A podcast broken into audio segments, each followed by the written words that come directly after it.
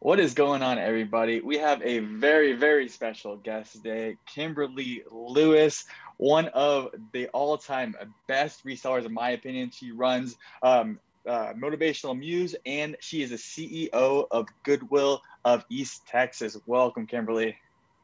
Hi, Ty. It's great to be here. Definitely, definitely.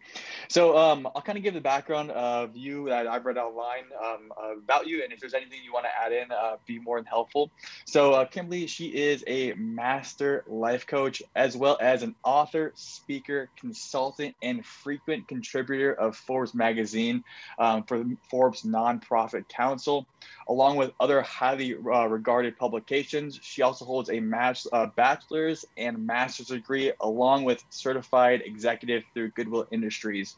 She has also written, written two historical novels, The Fourth Generation and Take a Seat at the Table or A Part of the Meal. So highly regarded. So let's kind of go um, give everybody a background about you. So uh, how long have you been working with uh, Goodwill and what is Motivational Muse? Okay, great. Well, I've been a Goodwill CEO for 18 years. Nice led uh, two Goodwills, one in West Virginia and the one that I run now in East Texas. So a long, long time. Uh, about um, a year ago, uh, at the April of 2019, I launched Motivational Muse. And Motivational Muse is a private consulting firm in which I provide executive coaching as well as consultations to businesses and not for profits. Um, I offer public speaking and do a variety of webinars and um, trainings for organizations. Definitely. And you also run that a podcast you've been posting a lot on, correct? Yes, yes. I have a motivational muse podcast, and it's just, you know, little, little, um, maybe about five to seven minutes of motivational stories uh, that I have just written over my lifetime and just, you know, to encourage other people to live their best lives and to do what they can um, to make their actual life match their dream board life. I like it. You talk about your dream board life. So I just listened to your podcast, Write Your Vision and Make a Plan. What is your vision board? Oh my goodness. My vision board really is a combination of things. This kind of has two different sides. And so my vision board today looks differently than it did, say, 10 years ago. But today, my vision board is a combination of my non, not for profit uh, work and my community work and making that the best that it can be, along with the lifestyle that I want to live. Because, you know, we're holistic beings. And so it's hard to kind of divide those two things. So I'm really helping individuals to bring their vocation together with their invocation on all levels. So that is how you live, where you live, um, travel, you know, uh, eating, your your hobbies, your artistic endeavors, your writing, your singing, whatever you want to do, and how you want to just be your best self in your environment, in your community you know, it's a wonderful time. This is a time in which, you know, we've all seen uh, the blessings of being in a virtual uh, reality, if you will. And so you can live anywhere and do anything wherever you are. You just have to find the right path to get you there. I love I love it. What's one perfect what's the biggest advice you can give somebody, one of our listeners, in terms of uh, helping them like propel their life forward? You know, to propel your life forward, I think you really need to get your mind right. Mm-hmm. You know, just get a, a better mindset of exactly what you want to do and where you want to go and begin to visualize those things not visualize you know here are all the problems and all the obstacles that i have but here's where i want to go so it's that reverse engineering mindset think of where you want to be and then reverse think that thing and reverse back step it to where you are now so that you have a clearer path. I love it. I love it. Um, so, how are you bringing that um, entrepreneurial spirit to Goodwill? So having having motivational Muse, it is a startup. I know it's about a year and about a half old. How are you bringing that mentality? Because it is a different mentality than the corporate world. It really is. You know, um, I am a coach at heart, Mm-hmm. And so, really, for me, just working with my staff and coaching them through and coaching them to their next step and their next levels. And we get together and brainstorm. And then I coach them to, uh, you know, we look at what does that, that end product look like? And what are, what are the strengths that we bring to the team? So I manage from a level of strengths as opposed to weaknesses. You know, when we get a, an evaluation or when we were in school and we got our homework, it didn't matter how many A's we got on that report card, we would go and narrow in right on that lowest grade, whether it was a B or a C or a D or an F. But let's flip that script a little bit and let's look at what we really do well and capitalize on those things. And so I use that in my work with Goodwill, in my work with my staff, so that we can build ourselves to that level that we want to be, as well as my clients doing motivational Muse. I love it. I love it. Now, I, I, that's the one thing I, am personally working on as well is like how to be a better coach. Because as, as a top dog in, a, in an organization, it's not. Uh, you probably know this better than I do for sure. Uh, being a boss and being a coach are different things for sure. Mm-hmm. Absolutely, absolutely. But you know, because there are times when you know there's always a transitional period. Mm-hmm when you know you're in there and you know you've got both elbows out and you're working as hard as you can along with your staff because they may not have the expertise yet mm. so that's when you're coaching and you're coaching but you also have to know when to remove that hand and just let them soar so that's really a fine line and it really entails building a relationship with your staff so that when they are ready to soar or when they kind of take a little slip back because life happens um, and you might need to step in and say, okay, let's let's kind of gather ourselves back together. You have to have that kind of relationship with them so that you recognize when they're really soaring or you recognize what their true talents are. Because you may hire them to do one thing and then you recognize well, they're, they're really better at this or they have a strength in this area. And you can pivot them so that they don't burn out um, and they'll bring their, their best selves and, and their best ideas to work talked about kind of having your elbows out, being in the kind of the trenches, right? When is there a moment when you when you should know you should be taking yourself out? Because I know a lot of our listeners, especially, um, we have probably about fifty percent of them are in that uh, entrepreneur stage, and we have about fifty percent are in that larger entrepreneur stage, if not uh, executives. What time should you be able to take your step back? Is there any sort of uh, um, hints or or like uh, any any defining factor? Well, you know, you, you give your team uh, projects to work on and you see, you know, who is able to step up and navigate without you having to interfere, without you having to jump in and take the ball. And the, the quicker they, because there's no real timeline for it, but the mm. quicker they can do that, the easier it is and the quicker you can begin to take a step back. Now, if you have individuals who just just aren't there and they aren't getting it, the hardest thing to do is to let that person go or change what mm-hmm. they're doing entirely if if they have a career that is savable. Um, but and sometimes it you know they just don't. Sometimes it's just not a good fit. But again, it's about building that relationship and seeing and being honest, you mm-hmm. know, with them. Sometimes we see more in people than they see in themselves, and we want more for them than they want for themselves. Mm-hmm. So you really have to be honest with yourself and be honest with them and give them some deliverables and say, hey, this is what I see you, you being capable of. And I know that you can get there, but you got to know that you can get there. And if they don't match those deliverables in that one month, three month, or six month period, you know, then you know, okay, this is where we have to part ways or we have to change directions.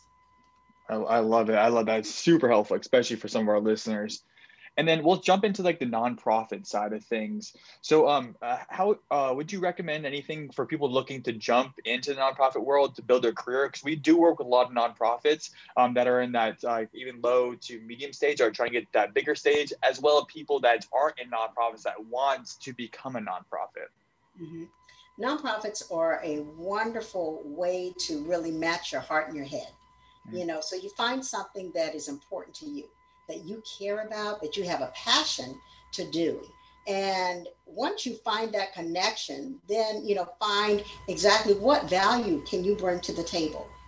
Uh, it, it's a great way. Now, one thing I want to remind people about is that nonprofits are still businesses. Mm-hmm. They still have a light bill to pay. They have insurance to keep up. They're paying their employees. uh, for the most part, they're operating the same as a business. The only thing that they don't necessarily have to pay is sales tax when they go to purchase products for their operation. But other than that, they have to do everything else just like any other business. Interesting. And then uh, the two Forbes articles you have, I know you're definitely a contributor on that nonprofit Forbes side. First off, uh, Forbes 730 is definitely one of my goals in the near future. So I am jealous of your uh, your Forbes connection. That's awesome. But you talked about in the Forbes article, um, corporate sponsors uh, want a return on their investment. Nonprofits should demonstrate uh, the anticipated financial return from the partnership in a quantitative analysis. Kind of, can, can you dive deeper in that for especially that nonprofit world? Sure, sure. You know, you want to find the synergy. You know, you don't want to be just the next best thing, or mm-hmm. you know, the the the twinkling cymbal, if you will, um, or the poster the poster child for an organization. It really needs to be a win, win, win, a triple win. So it needs to be a win for the nonprofit. It needs to be a win for the corporation, and it needs to be a win for your community or those that you are serving. So make sure that you have a triple win, that it's not just, okay, we're going to do something that we would not normally do or act in a way that we would not normally act that does not push our mission forward and doesn't push the mission of the corporate uh, partner forward. And as long as you do those two things, you can come together and, and do some amazing, amazing projects. Um, I've had the privilege in my life of really building some of those synergies with uh, corporations and it's been really interesting. They operate differently, but there are a lot of things that are very similar. And so when you come to the table, and it takes a little bit longer sometimes uh, to build those relationships, but it's all about building those relationships and seeing where your missions can meet. I, I love that. Yeah. So basically, stay on your mission and find maybe the people that can help you propel that. Correct? Yes, absolutely, absolutely. Don't go, you know, too far outside of what you're doing. Make sure that it is going to meet your mission and those uh, individuals or that community that you serve. And if you stay in tune with that, then you're going to be more likely to be successful uh, in the, co- uh, the corporate social responsibility arena. This ties in perfectly with that other uh, Forbes article you had. I'll, I'll read it for the um, the audience. Sustainability and scalability are key. I look for two things in any proposed project. Create a pro forma based on a unit cost, providing the service and determining how many units must be funded to pay for the service, fee, uh, retail sales. Um, start small and grow the project to that becomes more sustainable. First off, I love this because this is so startup. This is this is that this is the entrepreneurial mindset. I love that for uh, that that hits on the key how to start small and then grow. And also the title of this is look for sustainability and scalability as well. Um, and from 10 ways nonprofits can develop a self-funding strategy. Let's dive deeper in that. Especially, are you talking about resale? Are you talking about um, other ways to um, uh, gain um, uh, uh, deter revenue? Uh, that's that's super interesting, especially for their listeners. Oh, yeah. You know, it's everything. It really is everything. Any type of business model that you have, you want to start small because it is then that you're going to be able to, um, you know, correct any missteps that you have, not overspend. You know, sometimes when we're eager and and we we've got a great business idea and we may have the money to do it, we jump in and, and we, we do everything and then oops, we made a misstep with a contract, with a, a warehouse uh, and it's going to end up costing you a lot more than you anticipated. Or oops, we you know we didn't cross all of our T's and our I's uh, in terms of a trademark, and it's going to cost you some extra time in going back and having to redo that. Um, so you want to make sure that you you you write it all down, do that reverse engineering, think of where you want to be first, and then all of the steps to get you there, and then start small and and build on. Now your business may take off and you may build a lot quicker you know as as opposed to most businesses they say it takes you know three years before you're fully profitable. Not these days. Mm-hmm. uh, really you can be profitable in six months. You can be profitable in a year because there's so many businesses that require less uh, capital to operate. It just depends on what you're doing. Particularly for resellers in many cases they're doing it from their homes you know they may they may or may not have a warehouse they may or may not have a storefront but in many cases, they're doing it on an e commerce platform of some kind, or they're doing it from their home. So the outlay of initial cash is very small. So they have the opportunity to really scale it down and then build up as, as time progresses. Now, the sustainability portion of it is really making sure that you have multiple streams of income coming in at all times. That and you have streams that are going to be, you know, pretty secure. Their business, you know, 2020, we we all had an issue with um, business lines freezing and having product issues, not being able to get product when we needed product, you know, whether it was cleaning supplies or toilet paper or, you know, bedding, you know, uh, just all kinds of things that were going on. But if you had another stream of income, or two or three or four or five or six or seven or eight streams of income, when one slows down, the other picks up. And so that's really what you want to build in having some type of for um, for profit um, arm or entity, some business um, entity, business to business perhaps for your nonprofits, and for those that are your resellers, having additional streams of income that are coming into their business at all times the nonprofit, can you give some of our nonprofit people some uh, ideas of what they can do to generate income? I know we have a lot of clothing resellers. We have a couple of largest players on uh, the e-commerce sites. Is there anything else other than resale that you would recommend?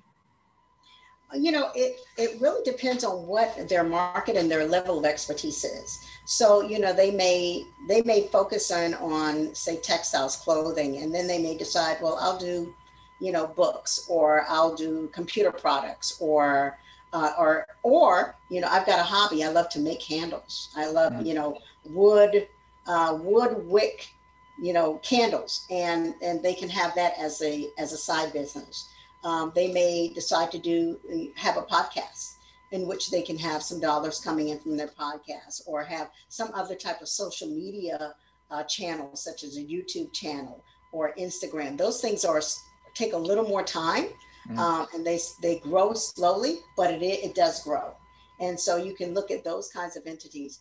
They may also go into partnership with someone. Um, you know, say they do need a warehouse, and you know, but they don't need one as large as they have, and so they may rent uh, a portion of that warehouse out and use the portion that they need for their business. Well, that rent that they're getting is income that's coming into the business on a monthly basis. Smart, smart. I love the diversification thing. It should help a lot of people out, especially because of COVID now. Uh, kind of jumping in the next question, but especially because of COVID now, uh, how, how, has the how has the COVID how has markets um, because of COVID changed, especially for you? You know, for us, um, being with with Goodwill particularly, um, it changed in two different ways. You know, one we had a boom. I think every every entity uh, around the country had a boom of donations. Why? Because people were at home. Mm-hmm. And they were at home, and it gave them an opportunity to clean out that closet that they haven't had an opportunity to do, clean out the attic, their basement, etc. So donations just flooded in, and it was just you know absolutely wonderful. Uh, the other change, and of course, we there are Goodwills in every single state. Some states, because of their state regulations, weren't able to open as quickly as others. So of course, you know, you had a stall in the business. But uh, in case your readers don't know, uh, many of us do operate on an e-commerce platform and it's called shopgoodwill.com. And so we were still able to operate for the most part um, on our e-commerce platform. And that helped because again, what did it do? It's diversification. Yep. We depended solely on the in-store sales. You know, so you still had a little bit of income coming in uh, through that platform. And then, like, uh, what do you think the resale is going to be like? We can, de- we're definitely going to jump into the e-commerce question in a second. Um, uh, you made a, you made a couple of great points. Um, but what do you think the physical resale market is going to happen in the next few years? Like, do you think it's going to get disrupted or continues to get disrupted, or, or kind of give us that five-year projection? Oh wow! You know, I need a crystal ball here. you know, it, it's really hard to see. You know, I, I think initially, I think initially we're going to see a big boom because people are eager to get out and shop and be able to touch and feel things. Um, but I think there's still another opportunity um, for the e-commerce market because individuals who are not comfortable shopping online became comfortable mm-hmm. with shopping online. So I think, you know, I, I'm, I'm hoping that there's not going to be a huge disruptor. Um, people still want to go inside. People still want to try on stuff. They still want to touch it. They still want to have the experience. And so that's something that's really key for any business. Um, there was a study several years ago about the experience of retail. And it doesn't matter what the retail is. It doesn't matter if you're if you're selling shoes or you're selling cell phones. People want to have some type of experience. They want it to be a, a good experience. They want to be able to have selection but they want some kind of experience and so we've, you know, often have tried to do that in my stores, you know, having events and having contests and making it a, friendly, you know, happy, bright environment to give people that kind of experience. And, you know, at the end of the day, customer service is always key. Mm-hmm. You know, just make sure that you've got great customer service. Um, and let me tell you something I don't care whether you're running a hotel, a restaurant, or e commerce or anything all of that has really suffered a little mm-hmm. bit with customer service because we're all wearing masks. And so it's hard to see a smile mm-hmm. underneath a mask. So you have to make sure that your your uh, staff um, really exudes that happiness and that joy to see that customer, whether they're talking to them online in a chat, or whether they're answering a telephone, or whether they're coming into a physical location and they can only see their eyes. I like that. I like that. And in terms of the events, are the events more just to get people through the door so you guys can, or is it to create a community buzz? A little bit of both. Um, you know, we, we started doing some um, fashion shows uh, to really okay. get people into stores and commute and create that community buzz. Uh, and we did a few of those in the stores. And then in 2019, we actually uh, took it out of the store because it had grown so large and we had our gala, our first gala, which nice. was super fun. Um, and so it was just so much fun. But of course, we couldn't do it last year because of COVID. Yep. So we're trying to think of new ideas for this year, perhaps. Not sure what that's going to look like, um, or whether or not we'll be able to come back together. But maybe some type of virtual event might be in the future for us. No, I I, lo- I love the fashion show because uh, we've seen the trends, especially in like the Gen Z, like eh, the renew recycle mentality is starting to pop. So you you, you kind of hit on top of it, and trends always come back too. So you, like stuff you have in your stores are are coming back. It's it's it's a nice little cycle. Smart, Kimberly. I like that. I like that. You know that that's been really cool to see because we had a casting call for uh, fashion models. We use many of our, our staff as well as our consumers, our program participants, but we also, you know, had individuals to come in and do a casting call. And a lot of them were young people who really wanted to get into fashion or design or modeling. And they had never shopped at a Goodwill. And it was so much fun to see them go through the store and be absolutely floored by the value and the clothing that they could get. And they were like, uh, this was Goodwill? You know, and I invite people to look at our, our website. It's goodwilleasttexas.com. Goodwilleasttexas.com. Look at our website look at our Facebook. We have a fabulous um, merchandiser, and he handles not only our fashion shows, but he also does our window displays and, um, you know, and our store displays. And it's just absolutely wonderful. And he has that artistic eye. Um, so it really gives a very fresh and, and young look to our stores. I tell people all the time, I'm not running your grandma's Goodwill. nice, nice. I love it, Kimberly. I love it. Uh, yeah, there's so many things to touch on. Uh, we'll, we'll, keep it a little bit. We have six minutes left. Um, let's let's jump into the e-commerce. So, um, other than you guys bringing uh, items out to your shop Goodwill, what is how's e-commerce impacting your business? Uh, in let's say the, the last uh, five to six years, other than like that shop Goodwill. Um, you know, we've grown it. We've we have for us, we have just kind of narrowed in on what really sells well for us. Um, we don't do a lot of clothing on our particular site. We kind of keep that in the stores, and so our our focus is really on collectibles, um, on items that you might not find easily in the stores, and sometimes it's kind of strange things. so, you know, those things that it's like, hmm, okay that's odd. Okay, I like it, you know. Uh, but really, that's kind of where we're focusing in on. But I know that, you know, a lot of people are shopping more and more um, online with textiles as well as the home decor, collectibles, and even everyday items, you know. Um, so, you know, we're going to be looking at that to see, you know, what are the trends right now and where do we need to move going forward. I love it. And in the next 10 years, uh, we kind of already jumped on this as well. Like, uh, will e-commerce, are you guys going to go more e-commerce or will still be that 50, 50 split for Goodwill? Do you think at least? I, you know, I think, I think everyone is going to probably do more e-commerce. Mm-hmm. Uh, we won't, you know, my intention is not to, to slow down on my stores by yep. any means.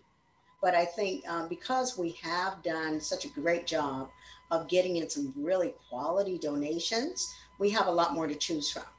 Uh, so we have more product that we can put online. So, you know, expect to see more e-commerce from Goodwill. Awesome. And then kind of on that, like uh, the e-commerce as processing side, a lot of our like that medium size uh, reseller has a hard time processing through inventory. Do you have any tips or any tricks for them to process, especially clothing resellers? I know like that's maybe a reason why like it's so hard to get up online. A lot of them are having that uh, struggle to process through the mass amount of inventory they have. Yeah, I mean, it, it's just uh, it, it's it's just a beast. you know, it's a beast, and it's just part of the business model. You know, it takes time. There's no quick way to do it. There's no faster way to do it, other than you know just training your people to do it well, or whoever is doing that um, for you. There's no kind of magic bullet. You know, when you're dealing with things that are not clothing, um, you know, it's a little bit easier. We see people in a store suit all the time. They come in, they take a picture, they do a search you know, mm-hmm. really quickly um, with with a vase, for example. Um, that's a little easier, particularly if you know who the maker is. You flip the bottom up and you can tell who the maker is, or at least where it was sold. It's a lot easier and quicker to figure out, oh, okay, well, this vase, you know, uh, is really a, a $200 vase and I can get it for $5.99. So I, I know what my profit margin is going to be. For clothing, you have to look at everything. You know, you mm-hmm. have to look at the collar. You have to look at, you know, does it have any rips, tear, stains? Does it have all the buttons there? You know, um, is it sized properly? You know, those kinds of things. And when you put it online, you have to measure and, you know, make sure that you you are presenting it as accurately as possible. And that takes time. Definitely. And is there any good tips? Because uh, I know a lot of our customers, especially, uh, both shop on Goodwill.com, uh, um, uh, good, shopgoodwill.com, and in their stores. Is there any tips and tricks you'd say, anything that resellers could do uh, to uh, make some money at Goodwill? You know, I don't, I don't really know. Um, and I know that we have a good number of resellers who are our customers. You know, I think uh, what I've seen is they all kind of have their own specialty.